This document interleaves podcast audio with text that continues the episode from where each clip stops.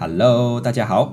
在节目开始前，告诉吃货们一个技巧：现在可以点开资讯栏，里面有这个节目的文字资讯，还有留言连接。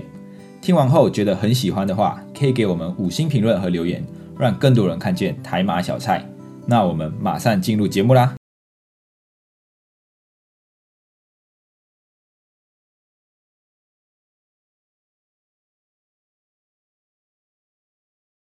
阿巴卡巴，欢迎回到台马小菜，我是丢，一位漂洋过海来到台湾的马来西亚人。你知道这是什么东西吗？你相信这个好吃的东西在亚马逊上要卖九十九美元吗？偷偷告诉你，这个东西的成本只要九点九美元。虽然我不是数学家，但这听起来还不错吧？最近这个 Alan Lin 的广告席卷了 YouTube 的版面，洗脑了无数的网民。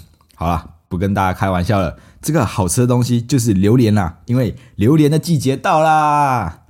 还记得以前到了榴莲季节的时候，家里就有榴莲可以吃。小时候最幸福了，有榴莲又有山竹可以吃。因为以前家里的果园，应该呃不算是果园哦，我们马来西亚人叫巴啊，这个巴地啊，就是种那种像种橡胶树啊，或者种种旅游树这种的一个。田地啊，不是田地，就是种东西的地方。因为不是种水果，所以不能叫果园。那我们马来西亚人就都称它为巴哦，要你有这一块巴之类的。然后呢，这个巴里面呢，就会种几棵榴莲树啊。然后呃，除了除了我们自己的巴以外啊，爸爸有时候也会去经销其他榴莲榴莲园的榴莲啊，可能就是隔壁的巴啊，因为他的地主可能没有空去打理。那这些，因为这些巴通常都是请外劳来照顾的。那我们可能就是。偶尔一个星期进去一次两次，然后进去的时候就带一些食物啊、米啊、瓦斯、水等等这种东西进去啊，就是补给品啊，让他们在里面可以继续生活这样子。然后这一些巴的地主啊，大多数都是老人，那他们可能没有办法照顾这个巴地啊，然后又没有办法一直进来照顾这样子，所以就是会托付给别人去照顾。然后又或者是他们可能已经出外工作了，然后赚了钱回来买土地。啊，就是专门投资用的。那买了放那边也也没有要打理啊，所以可能爸爸就会去附近打听看看，哎，这个地主这个吧的地主是谁啊？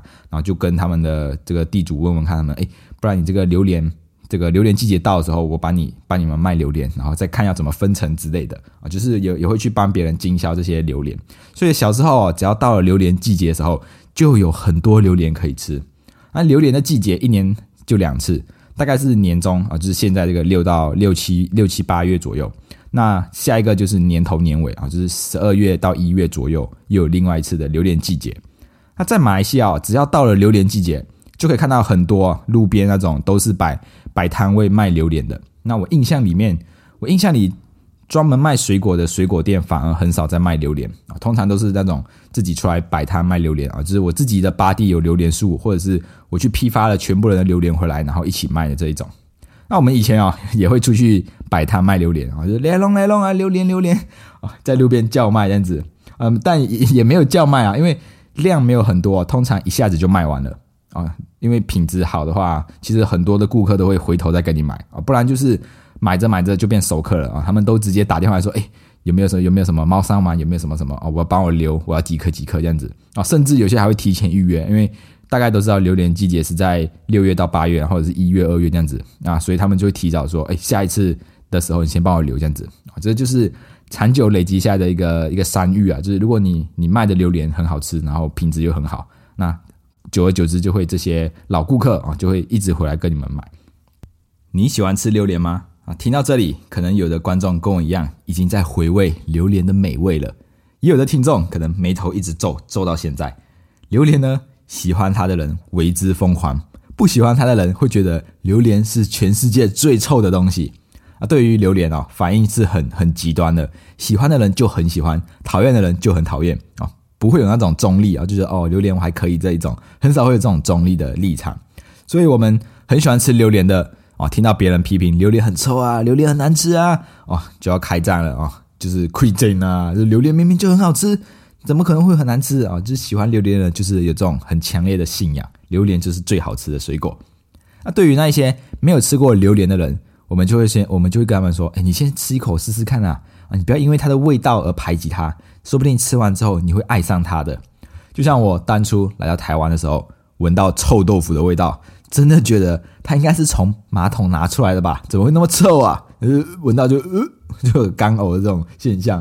但是身边的朋友啊，台湾的人就很爱吃臭豆腐。然后你知道，每个人都是贱的哦，他知道你很怕臭豆腐味道啊，知道我不喜欢哦这个味道，我不敢闻啊，觉得很臭，然后不敢吃。那他们就是要逼你吃，就是说，哎，你吃看看，吃一口啦，吃一口，你都来台湾了，吃一口看看。我觉得不要去逼他，因为你越逼他就越抗拒，你要让他顺其自然的吃。像我，我第一次吃臭臭豆腐的时候。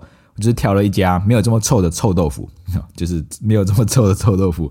然后我吃一次，觉得，嗯，好像还可以耶，不就是炸豆腐的味道而已吗？啊，然后就开始慢慢接受了臭豆腐。那那现在比较可以接受，比较可以去吃臭豆腐了。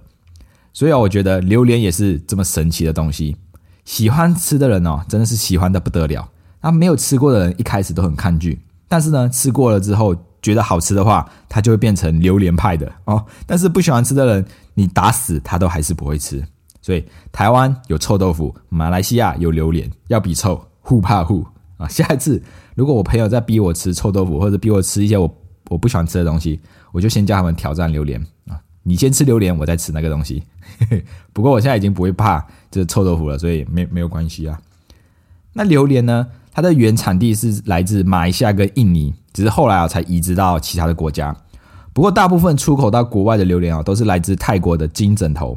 比如说，在台湾的榴莲几乎都是来自泰国的金枕头 啊。就我在榴莲呃，不是在水果店啊看到卖的品种都是泰国的金枕头。所以在台湾的朋友吃榴莲，应该都是吃金枕头的。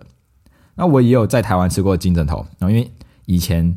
放寒暑假的时候，我都会回家啊，所以都回马来西亚吃。但是因为疫情哦，两年多没有回家了，难免还是会想念榴莲。那想念榴莲的时候呢，就只能在台湾吃金枕头解解相思之苦啊。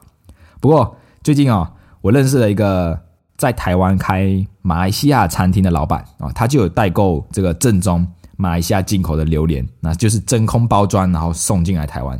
那在台湾的。马来西亚朋友，或者是喜欢吃榴莲的朋友，我们可以一起团购，让你们尝一尝，就是马来西亚道地的榴莲。那一盒大概是八百块左右，那稍微会比真金枕头贵一点点。那我觉得这个还算是合理的价格，因为它真的很好吃。而且在马来西亚，一颗猫山王大概也快要卖到一百块台呃一百块马币吧，哦，差不多是七百块台币。那再加上关税啊。包装运输啊，然后来到啊，飞到马来西亚，从马来西亚飞到台湾来，那我觉得这个这个价格是合理的啊，所以喜欢榴莲的朋友千万不要错过了，我们可以一起团购吃榴莲。因为老实说啊，金枕头虽然有榴莲的味道，但是还是输马来西亚榴莲一百条街，完全看不到它的车尾灯，完全没有得比啊！会说金枕头好吃的，一定是没有吃过马来西亚的榴莲。只要你吃过一次马来西亚榴莲之后，你就再也回不来了啦。会不会有人觉得我很夸张啊？不过真的喜欢吃榴莲的人，一定有机会啊，一定要到马来西亚去吃这个榴莲啊，或者是我们一起团购这个来自马来西亚的榴莲。因为在台湾，大部分的榴莲都是从泰国进口的，只有少数很少很少才从马来西亚，因为可能是政这个国家政策的关系，所以泰国比较开放到出呃就是外销到其他是其他的国家，那马来西亚就比较少。不过，马来西亚的榴莲哦有很多品种，像猫山王啊、什么 D 一零一啊、红虾、黑刺啊、SO 等等哦，可以依照自己喜欢的去选择。有些就有奶香味，有些就是很甜，然后会有回甘，然后有些是有淡淡的苦味哦，完全可以依照你喜欢吃什么类型的，你就可以去挑什么类型的榴莲。尤其是猫山王，我相信猫山王应该是比较多人喜欢吃的一个品种，因为它的味道真的很浓郁，就是哇。大概有十颗金枕头浓缩起来吧，啊，就像那个 espresso 那个浓缩咖啡一样，哇，就是很浓郁的这个榴莲味，然后就是种子也很小颗，所以一整个都是果肉，哇，想到这里都流口水了，真的是太想吃榴莲了啦。但是哦，这个榴莲也不能吃太多啊，吃太多会很容易上火，毕竟这个榴莲是水果之王嘛。那小时候。我们都会吃完榴莲之后，都会拿这个榴莲的壳啊，因为榴莲的壳里面是凹下去嘛，我们就用那个地方来装自来水喝。那听说这样子做可以降这个火气，我不知道是真的还是假的啦，反正我是信了。小时候都这样子做，像之前我带台湾的朋友回去马来西亚玩的时候，也有带他们去吃榴莲。然后就跟他们说：“哎，你们吃完榴莲一定要用这个榴莲的壳来装水喝。”他们说：“真假的？”他们都以为我在骗他们，你知道吗？难道我这么没有信用吗？我说：“啊，不然好了，不然你们要喝野水也是可以啊，喝椰子水也可以降火气的。”我们那一次回去玩，我就带了五位台湾的朋友回去啊，除了一位瓜同学以外，大家都觉得榴莲很好吃啊，都吃吃过买下来榴莲了。那吃完榴莲之后，我们还会顺便买了一杯榴莲咖啡，然后坐在车里面的时候，我们有时候打个呃，然后就是都是榴莲的味道。那个不吃榴莲的同学，他闻到之后就呃受不了啊，他说，而且我们还会一直这样哈哈，一直哈气给这个那个榴莲的味道给他闻，然后他他闻到就就呃。然后，因为这个车里面又是密闭空间，所以他就要一直闻到榴莲的味道。哇，他心里一定留下很多这个榴莲的阴影啊！我明年回去马来西亚的话，如果有带朋友，一定还要再带他们去吃吃看榴莲。不过榴莲呢，我还是喜喜欢吃常温的，不像有些人就很喜欢吃冷冻过后的，就说榴莲冰也很好吃啊。但是我还是比较喜欢吃常温的，因为我觉得冷冻过的榴莲好像味道就会变少了啊，就有点像巧克力一样，巧克力冰过之后。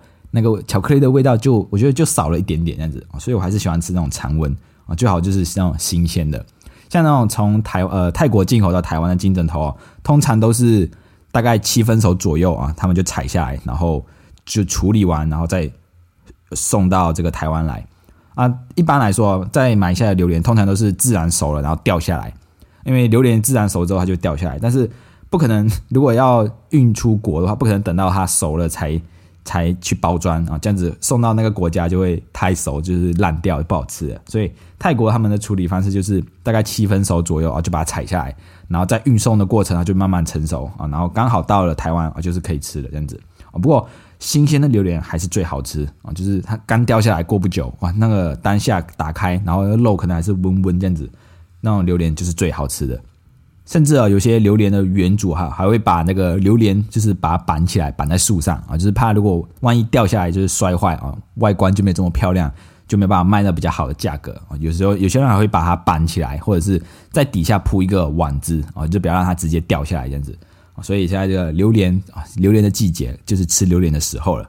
各位爱吃榴莲的朋友，有机会到马来西亚的时候，一定要试试看马来西亚的榴莲。因为当榴莲季节来到的时候，路边都会有很多卖榴莲的摊贩，或者是你也可以去那种自那种吃到饱的榴榴莲吃到饱榴莲把费啊，就是你付可能一个人几块钱、几十块钱，你就可以在里面任吃啊。去那一种地方也可以啊，反正就是有机会都可以到买下去吃看这个榴莲，真的很好吃哦。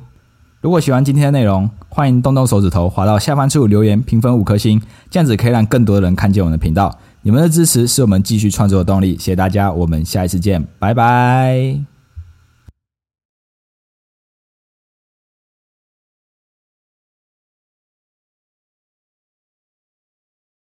哦，对了，告诉大家一个冷知识：榴莲在结果之前要先开花，而榴莲的花呢，只有在半夜的时候才会打开，所以需要透过蝙蝠帮忙授粉。啊，还有榴莲的果实只有在半夜的时候，通常只有在半夜的时候才会掉下来。不然很容易砸到人哦。